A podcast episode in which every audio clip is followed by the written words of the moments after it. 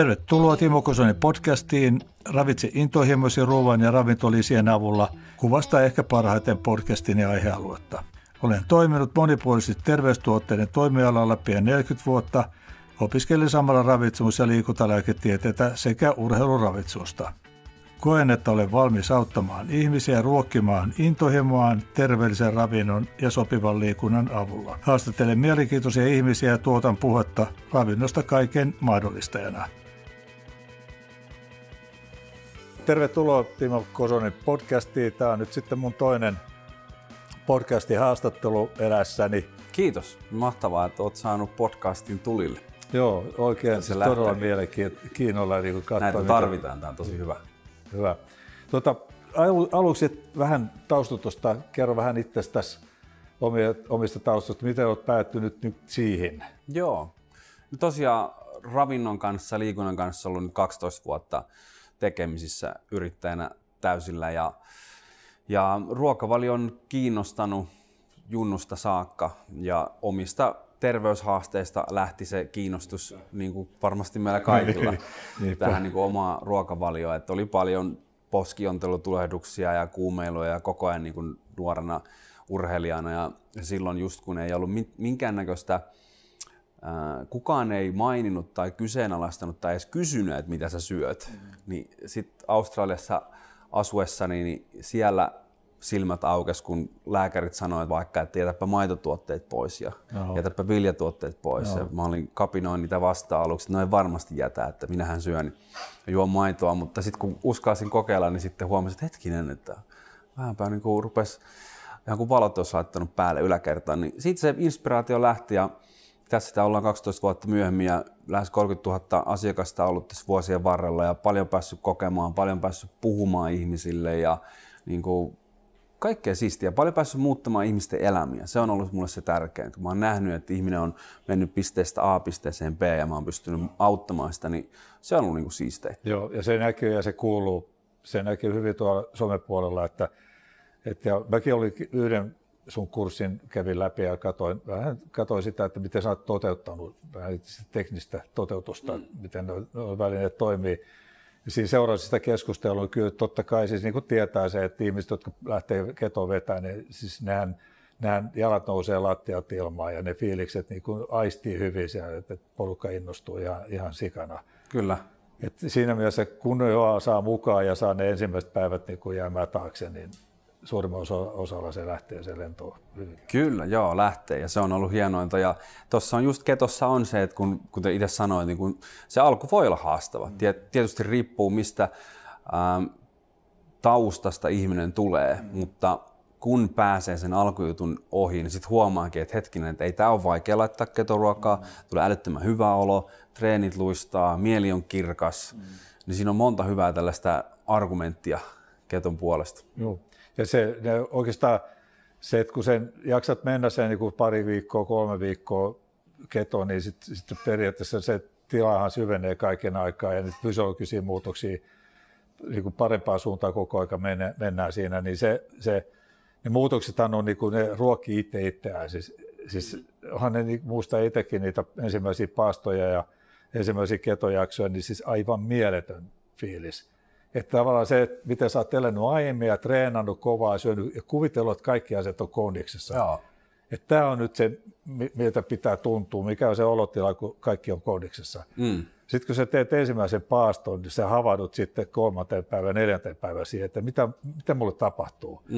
Sitten sen jälkeen alkaa miettiä sitä, että ei helvettihän mä en tiennyt näistä asioista yhtään mitään. Siis, että jos mä pärjään syömättä näin hyvin ja saan tämmöisen olotilan, niin missä mä oon ollut tähän saakka? Että tavallaan mullakin oikeastaan lähti siitä niin kuin ensimmäinen. Salitreeniä harrastanut ja puolipuolen kundeja auttanut ja valmentanut ja keurakylsä aina kiinnostanut. Ja noin Marswood Fitnessin artikkeli Lou Ferringus tästä vihreästä hulkista. Hänen artikkelinsa Marswood Fitness-lehdessä paastosta. Kaikki lähti siitä. Okay. Et se oli se mun herättäjä. Mä ajattelin, että ei hemmetti, tommonen koljatti ja puhu paastosta. Se oli hyvä artikkeli ja ihan asiallinen. Et siinäkin lähdettiin siitä, että se on lyhyt jakso ja pannaan vähän niin kuin elimistöä kondikseen. Ja eihän se sen enempää, se oli hänen oma artikkelinsa, mutta siitä jäi kipinä. Joo. Että tähän pitää perehtyä jossain vaiheessa ja se tulikin itse asiassa aika nopeasti vastaan sitten. Okei. Näitä paastoja ja vedikin aika paljon paastokursseja. Koska sä oot törmännyt ensimmäisen kerran keto-ruokavalio, kiinnostaa myöskin. No oikeastaan keto on tullut vasta, voisi sanoa näin, että niin omalle kohdalle, niin ei oikeastaan kovin monta vuotta, joku 6-7 vuotta. Okay. Et paastot on ollut mulle enempi ja sitten toi kasvisruoka on ollut. Sitten mä oon ollut tietysti aika niin kuin tavallaan, en voi sanoa fanaattinen, mutta kuitenkin sillä tavalla, että kasvisruokaa mä oon uskonut aiemmin. Sitten sitä mukaan, kun tietämys on lisääntynyt, niin usko on alkanut rapistua siihen, että kasvisruokavalio voisi olla niin kuin ylivoimainen ruokavaliomalli. Mutta siihen toiseen päähän sitten sinne liharuoan puolelle ei ole paluuta, koska mä olin aikoinaan Helsingin kauppiaan duunissa ja me vedettiin lihaa siellä niin paljon kuin sielu sieti. Ja treenattiin kovaa silloin, että sekään ei toiminut, sekään mä olin mulla. Mutta tosiaan nyt keto on sitten tullut sillä tavalla elämään, että mä vedän niin kuin pitkiä sessioita aina, kun lähdin ketoilemaan. Missä vaiheessa sä itse siirryit ketoon ja oliko sulla siinä vaiheessa sitten jo, oliko se määrätietoinen siirtyminen vai olit sä vaan liukunut?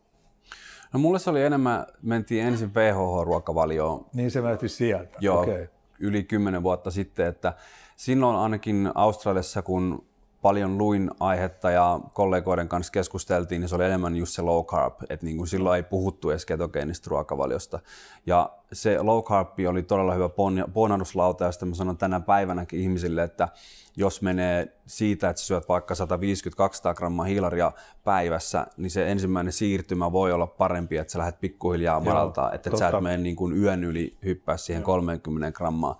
Niin itsellä se oli, että mä sanon low carb lifestyleista tuli se mun toimiva juttu. Energisyys oli hyvä, treenit kulki, kroppa tuntui hyvältä, näytti hyvältä. Joo. Ja sit kun rupesi tää keto tulee pinnalle, no varmaan just 6-7 vuotta sitten, niin sit tavallaan mun silmät aukesi enemmän vielä, että hei, että mähän oon jo elänyt tämän tyyppistä ruokavaliota. Nyt tälle saadaan vaan niin kuin nimike, ja ei ainoastaan nimike, vaan nyt saadaan tällainen kattotaso tälle ruokavaliolle, johon voidaan ja johon tai tutkitaan, johon jatkuvasti tulee niin kuin oikeasti vankkaa tutkimusta, että nyt tämä ei ole enää sellaista niin kuin, tavallaan kokemusperäistä yhden miehen huutelua, vaan nyt tämä on niin kuin, todella niin kuin, vankalla pohjalla. Ja sitten se niin kuin lähti, kun luki, ymmärsi, että mitä se elimistö käy läpi, se fysiologiset muutokset, mitä se ketositila tarkoittaa, mitkä on ne hyödyt.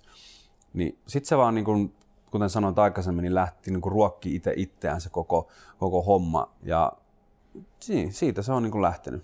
Joo, eli siinä mielessä, että ajankohdallisesti, olisikohan sitten taustalla sitten ollut, että keto on alkanut sitten nostaa päätään, koska ei mullakaan sen pidempi.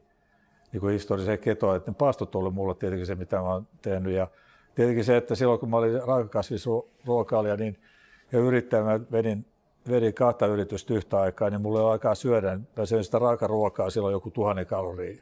Mä ihmettelin sitä olotilaa, miksi mä pärjäisin niin hyvin, vaikka se oli kasvispohjasta. Toki siinä oli sitten melkein suuri osa, siitä oli pähkinää siementä, mistä otettiin sitä energiaa. Niin mä olin sitten jälkeenpäin silloin äkkäsin, että näähän on ollut ketosis silloin ihan tukevasti.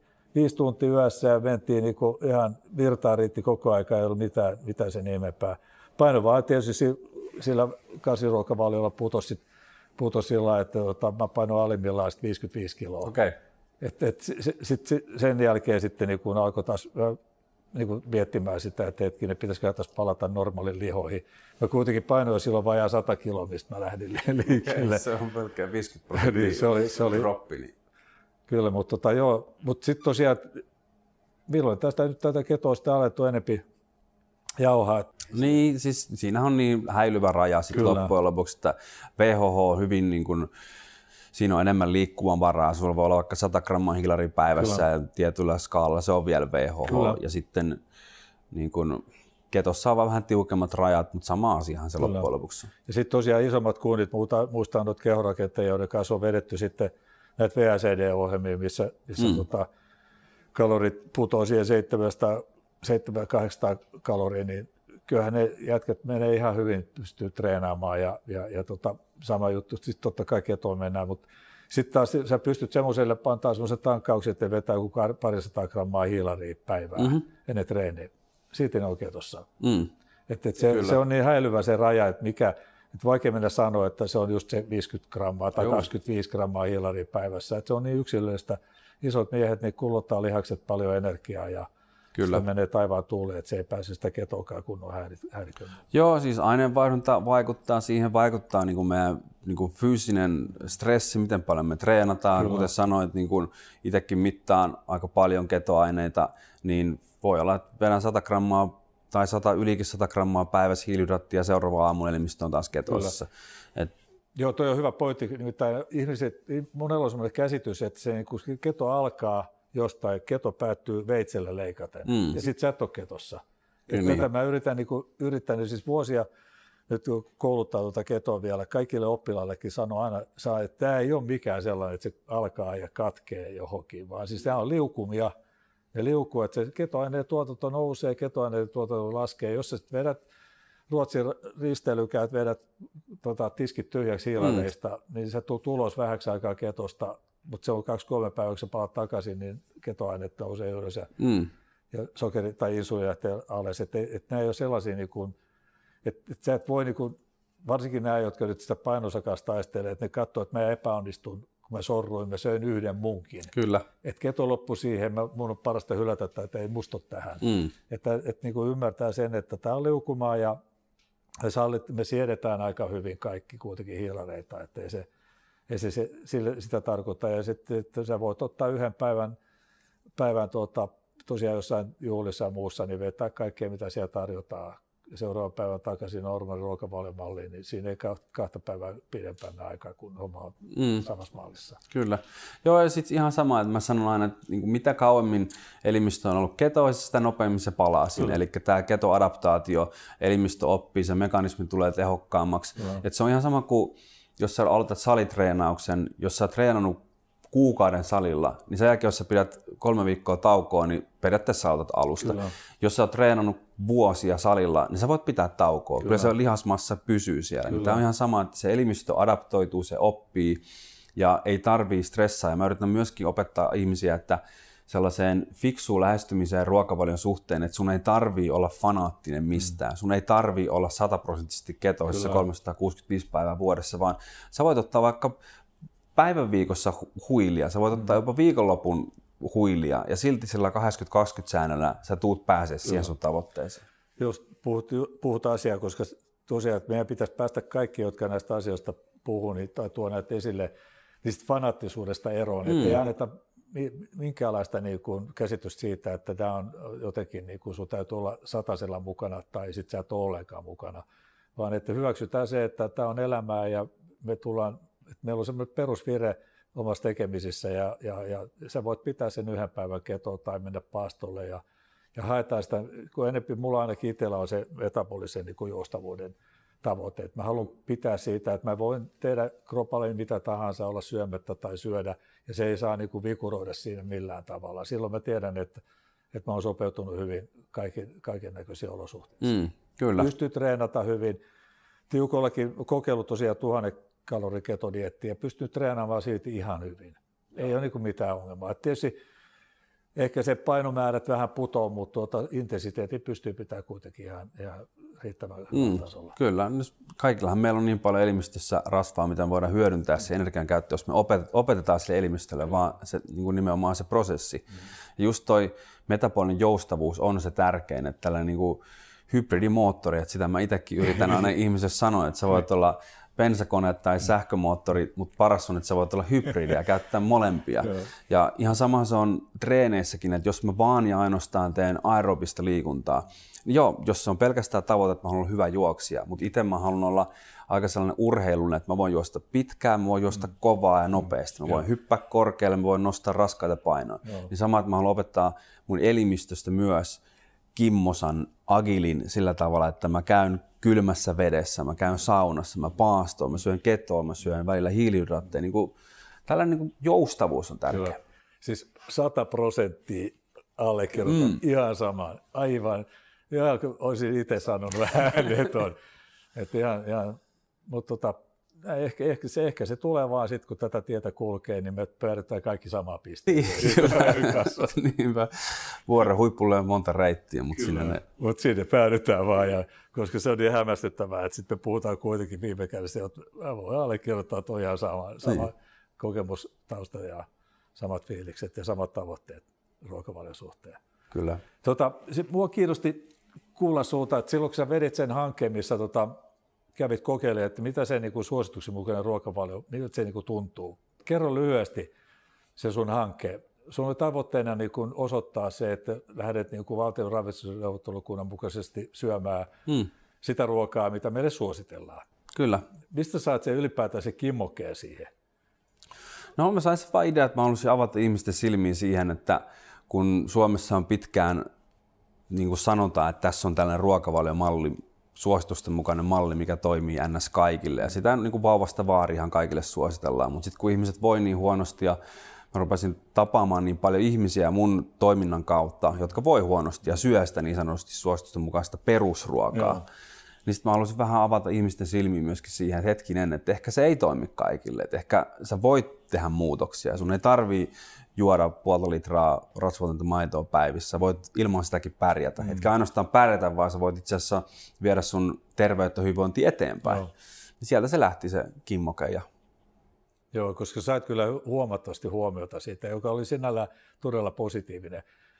Et ehkä se vähän ehkä siinä mielessä kärjistyi se, että totta kai meitä on ihmisiä, jotka sietää sitä luokkaa. Totta kai, joo. Menee ihan fine ja mutta toisaalta mä haluan sitä tietoa, niin kun tässäkin paraikaa just jakaa, että ravinnolla on isoja vaikutuksia ja meidän pitää ottaa huomioon, että yksittäisellä ruoka-aineellakin voidaan vaikuttaa meidän terveysparametreihin.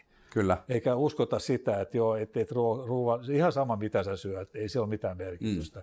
Että jos joku ruoka-aine aiheuttaa sulla vatsapuruja, niin vaihe se johonkin toiseen, vaan kyse on paljon isommista asioista. Ja se, että jos sä vedät hiilarit alas, sä tulet aivan toiseen maailmaan, mitä sä oot ikinä voinut kuvitellakaan. Kyllä. Ja sitten mitkä terveysvaikutukset, niin kuin puhuit tuossa noista tutkimuksista, me seuraan hyvin kiinteästi noita tutkimuksia, mitä ketoon liittyy, niin tietysti kasvaa kaiken aikaa. Me todettiin aina, kun aloitettiin tätä speakia tässä, että meistä ei kumpikaan usko siihen, että kovin nopeasti ketoruokavaliomalleista tulee semmoinen niin kuin rinnakkainen tälle perinteiselle ruokavaliomallille. Siinä niin paljon vastahankaa löytyy tällä hetkellä ja tähän liittyy ehkä paljon just sitä, koska tässä tulee ne terveysvaikutukset mukaan.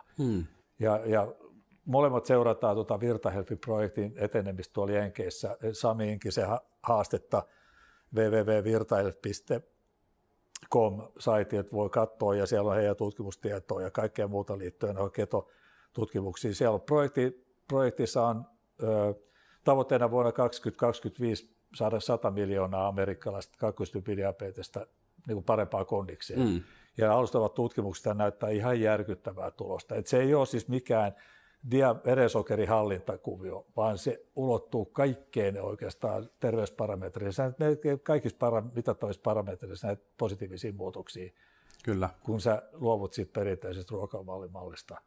Mutta eihän tässä auta muu kuin myyräntyä. Meidän täytyy vain viedä eteenpäin, että kokeilkaa ihmeessä, muutoksia luvassa paljon. Mutta se, mikä mua jäi kiinnostaa siinä kun te käytte keskustelua ruokavalmallista ja sä toit esille näitä turvotuskysymyksiä ja kaikkea muuta, mitä sun kropassa aiheuttui, niin yksi semmoinen keskeinen ketoon liittyvä aihe liittyy tuohon keton kuivattavuuteen. Eikä se, että ketolla lihasmassa kuivuu ja keton jälkeen, kun aletaan glukogeenivarastoa täyttää, niin se vetää vettä mukana. Ei se, niin kuin se lihaksen poikki pinta-ala vaan kasvaa, mutta et se saa lihassoluja sinne yhtään sen enempää. Mutta se vaan niin kuin täällä meilläkin, kun me puhutaan näiden voimalajien harrastajien keskuudessa, niin tuo aina esille se, että muistakaa sitten, että kun te lopetatte sen niin kuin ketojakson, niin muistakaa, että keho vetää siitä vettä sisään ja munkin sen yhden niin kuin testin päätteeksi, eli mä olin vetänyt silloin sen vajaa 1000 kaloria ja mun paino putosi että jostain vajasta 100 kilosta 73 kiloa, niin mulla oli lihashauissa oli tämmöinen suurin piirtein. Ja mä lopetin sen sillä, että mä joulu oli tulossa, mä lopetin sen ketojakson joulukuun alkuun ja vedin hiilareita sitten niin ihan niin paljon kuin huvitti vetää. Eli me tulin nopeasti ulos ketosta ja lähdin tankkaamaan ja siinä meni kuutisen viikkoa, niin paino oli tullut siis 8 kiloa ylös ja mä en käynyt salilla kertaakaan. Mä tein sen vaan ruuvalla. Mm. Ja siitä painon noususta niin oli 2 kiloa oli niin kuin rasvatonta massaa ja 6 kiloa rasvatonta ja 2 kiloa rasvamassaa. Ja ne lihakset vaan pulatti esiin. Ihan pelkästään sen palautumisen sen takia, että nesteet palautuu sinne lihassoluihin. Kyse ei ole siitä, että me saadaan lihaskudosta lisää, eikä kyse ole siitä, että me saadaan rasvamassaa lisää, vaan ihan normaali niin kuin reaktiotila, mikä syntyy tuommoisen niin kuin ketojakson päätteeksi. Kyllä. Ja tämä on niin kuin se haaste, että tuolla siis, jos me olen seurannut tuota tiedeyhteisöä, niin ne ei niin kuin edelleenkään ymmärrä, ei minkäänlaista ymmärrystä siitä, että näin voi elimistössä käydä. Mm. Ja se on varmaan sullekin ihan tuttu ilmiö. Joo, kyllä se on. Ja sitten niin kun me aloitetaan ketogeeninen ruokavalio, niin hyvä tai huono asia, mutta elimistöstä poistuu paljon nestettä. Kyllä. Ja siis mä sanon, että se on hyvä sen takia, että jos jollakin on painonhallintatavoitteita, niin se motivoi, kun näkee, nimenomaan, että pari kiloa tippuu pois. Kyllä. Ja vaikka se on nestettä, niin kun se lähtee se neste pois, se nestepöhö lähtee pois vaikka kasvoista ja näin, näytät vähän paremmalta, itseluottamus kasvaa. Mutta sitten niin kun, että ymmärretään, että miten paljon niin kun 1 gramma hiilihydraattia sitoo sen muutaman gramman nestettä, niin me osataan niin kun suhteuttaa se. Kyllä. Ja sitten me tajutaan, että kun elimistössä lähtee nestettä silloin aluksi pois, niin meidän pitää ottaa esimerkiksi lisää suolaa, kyllä, tai elektrolyyttijauhetta, jotta me voidaan välttää niitä ketoflunssaoireita myöskin. Niin nestettä liikkuu tosi paljon, niin kuin sanoit, se on täysin normaalia ja ymmärretään se hyvässä ja huonossa, ettei tehdä siitä johtopäätöksiä, kyllä, koska just tämä, että jos joku pitää sen niin sanotusti huilipäivän tai jos ottaa vaikka syklistä ketogeenistä ruokavalioon, niin huomaa, että okei, nyt on paino noussut, mut paino nousee ja paino laskee, mutta ei silloin mitään väliä. Joo, koska hyvin useasti ihmiset liittää sen niin kuin rasvamassaan. Kyllä. Et varsinkin laiduttaa, että nyt tuli rasvaa vaan hirveästi. Että mitä sä selität, että tuli viikossa kilo rasvaa? Kyllä. No, mä selitän vaan siitä, että sulla on nesteheittely. Että noilla keurakenteillä, kun on tehnyt, siis isolla jännulla tehty näitä testejä, että ollaan useita kuukausia vedetty ketoa, niin päivässä ollaan saatu 7 kiloa painoa nopeammin ylös, kun on siirrytty normaaliruokavalioon. Ei se nimittäin lihasta kasvateta, vaan se on vain nestekertymää. Isolla mielellä glykogeenivarastot on paljon isommat kuin se standardi, joku 500 grammaa. Ja ne vetää sen 3 grammaa suurin piirtein vähän vajaa vettä. Kyllä, ja samahan se on kamppailurheilussa. Itsellä on judotausta, että jos seurataan UFC-ottelijoita vaikka, niin kuinka paljon niillä nousee paino sen punnituksen jälkeen. Voidaan puhua 10 kilosta, koska ne kuiduttaa se elimistön. Niin tämähän on just, että nestettä manipuloimalla me pystytään painoon vaikuttamaan tosi paljon. Mutta tosiaan se pointti noille tavalliselle ketojalle, että nyt ymmärretään, että ei se tosiaankaan, vaikka kehokoistumismittarit voi näyttää ihan mitä tahansa, niin unohdetaan ne näytöt, että pitkässä juoksussa sitten seurataan sitä muutosta siihen rasvamassassa. Mutta sä oot vetänyt paljon kursseja, mäkin olen ollut sun yhdellä kurssilla mukana ja seurannut sitä keskustelua hyvin paljon. Palautetta tullut hirveästi. Mitä sä itse niinku koet nuo ryhmävedot, että minkälainen fiilis sulle itselle jää niistä, että tekeekö jengi oikein ja minkälaisia kommentteja tai mitä se keskustelu ylipäätään siellä niissä ryhmissä on? No mitä sanoa, että keto-valmennukset me aloitettiin tuossa pari vuotta sitten vasta. Ja täytyy sanoa, että ihmiset on todella paljon enemmän valveutuneita nyt niin kuin ketogeenisen ruokavalioon sen takia, että BHH-ruokavaliosta on nyt puhuttu niin kauan, että useimmiten, jotka on tullut ketovalmennukseen, ne ei tunnin sanotusti pystymetsästää, vaan niillä on jonkunnäköinen perusymmärrys siitä aiheesta.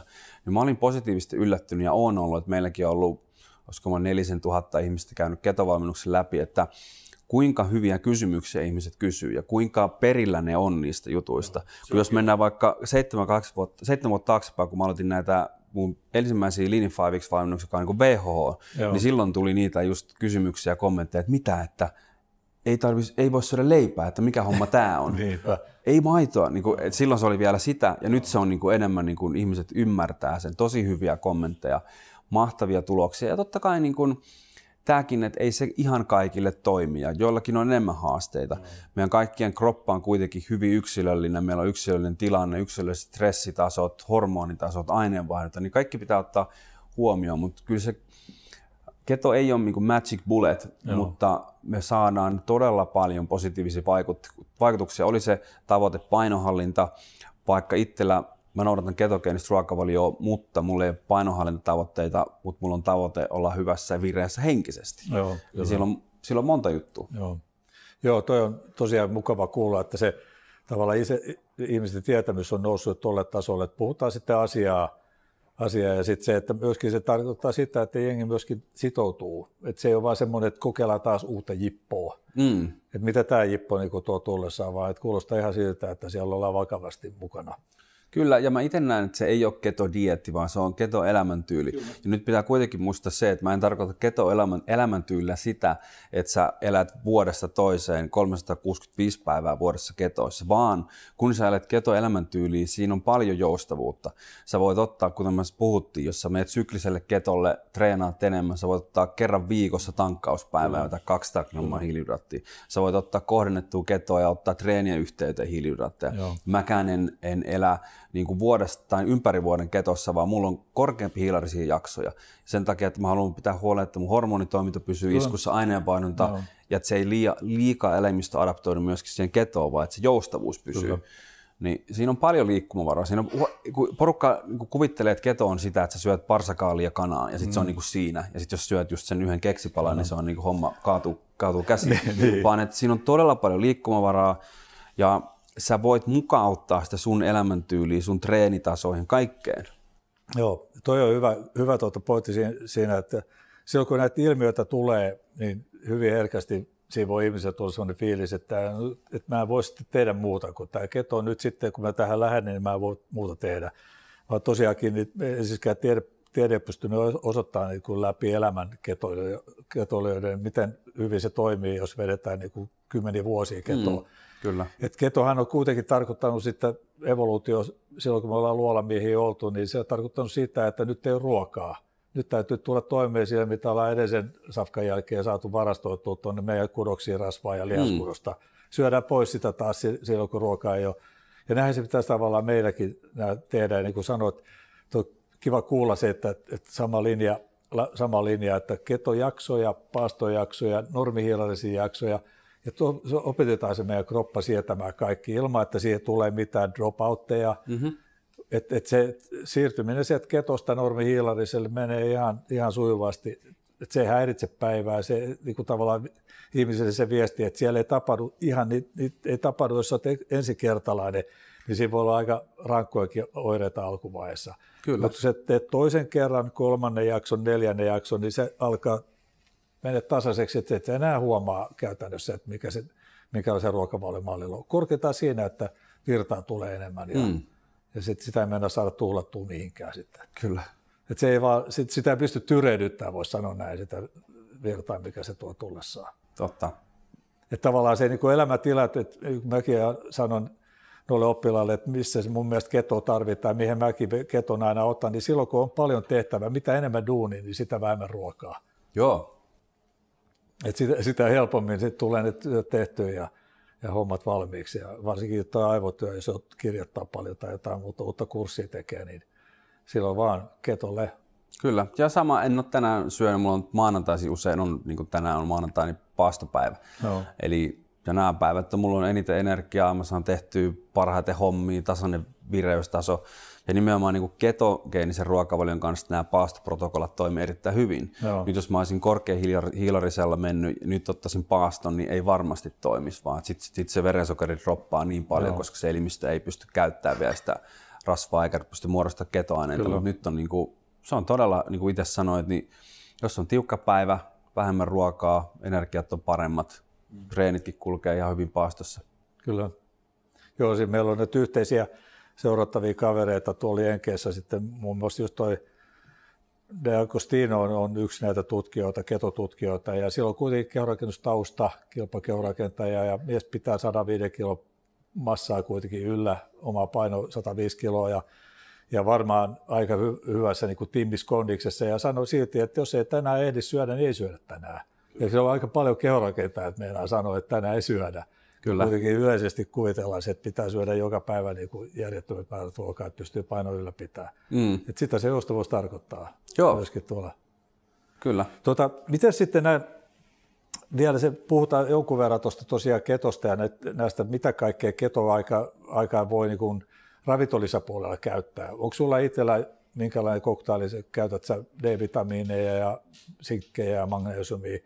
Onko siis niin kuin ketotaustaa vai onko siinä yleisesti niin kuin terveys niin kuin tavallaan haluat pitää niin kuin noita vitamiinistatuksia kunnossa tai jotain vastaavaa?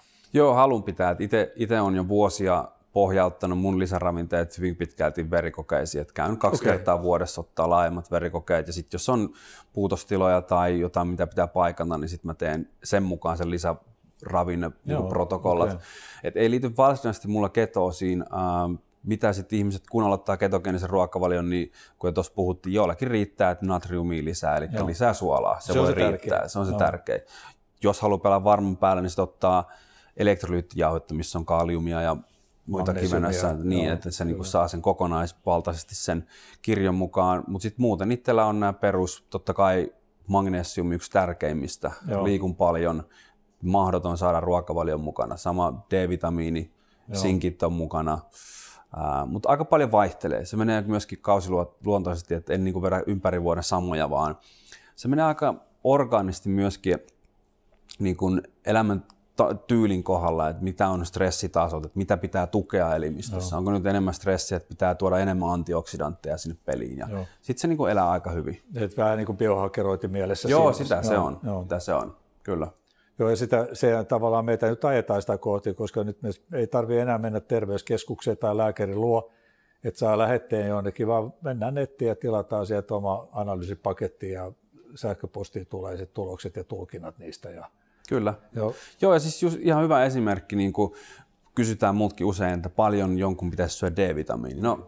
No, sen voi sanoa, että 100 mikrogrammaa siitä voi varmaan niin kaikki turvallisesti aloittaa, kyllä. Mutta jos sä käyt mittauttaa se D-vitamiini, yksi ystävä kävi just vähän aikaa sitten mittauttamassa D-vitamiini tuolla alle 40, niin sitten me voidaan sanoa, että okei, sun kannattaa varmasti syödä enemmän, sä voit ottaa 200 mikrogrammaa sitä, toi pitää korjata. Kyllä. Just tässäkin, että ennen kuin käy siellä verikokeissa ottaa edes ne perusjutut, niin sitä ennen hän se on vähän arvailua, niin mutta silti, kyllä mä silti ihmisille suositan D-vitamiini, magnesiumi, sinkki, omega-3, kaikki nämä, mistä niin kuitenkin suurimmalla osalla on puutoksia, kun tehdään niitä. Joo, siis niitä ei välttämättä tarvitse lähteä mittauttamaan noita nimenomaan.